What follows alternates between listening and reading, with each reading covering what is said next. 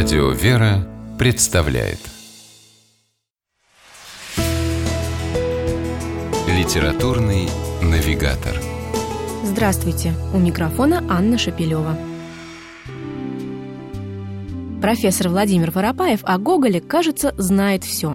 Ученый возглавляет Гоголевскую комиссию Российской Академии Наук, а за подготовку полного собрания сочинений писателя в 17 томах был удостоен премии святого Нестора Летописца.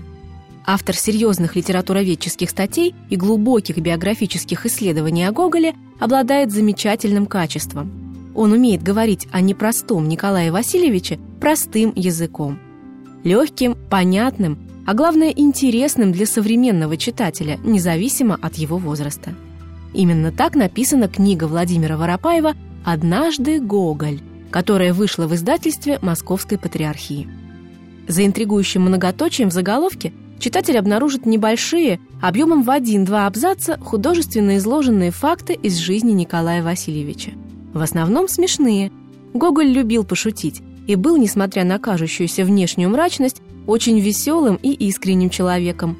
Об этом в одной из главок книги вспоминает мать писателя, Мария Ивановна Гоголь-Яновская – а несколькими страницами ранее автор рассказывает о том, как Гоголь вызвал на дуэль своего однокашника по Нежинской гимназии Костю Базили, предложив в качестве дуэльных пистолетов бутафорские мушкеты из реквизита школьного театра, ржавые и без курков. Вся гимназия хохотала над гоголевской шуткой. И вроде бы никакими особенными литературными приемами Владимир Воропаев в своей книге «Однажды Гоголь» не злоупотребляет – а читаешь ее буквально в захлеб, и так хочется поскорее узнать, о чем же нам расскажут на следующей странице. В изложении совершенно нет академической сухости. Чувствуется, что автор не только знает, но и искренне любит того, о ком пишет. Этой любовью невольно заражаешься. Настолько, что хочется немедленно перечитать всего Гоголя и, может быть, посмотреть на его творчество под иным углом зрения – Владимир Воропаев и сам ненавязчиво предлагает в своей книге «Однажды Гоголь» увидеть в Николае Васильевиче не только сатирика, обличающего смехом, но и писателя, твердо стоящего на христианских позициях. В детстве, получив от дедушки в подарок несколько монет на сладости, Гоголь раздал эти деньги нищим. Неудивительно, что вырос он в глубоко верующего человека, всю жизнь не расстававшегося с Евангелием. С вами была программа «Литературный навигатор» и ее ведущая Анна Шапилева.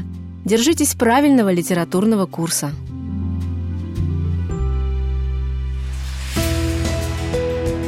Литературный навигатор.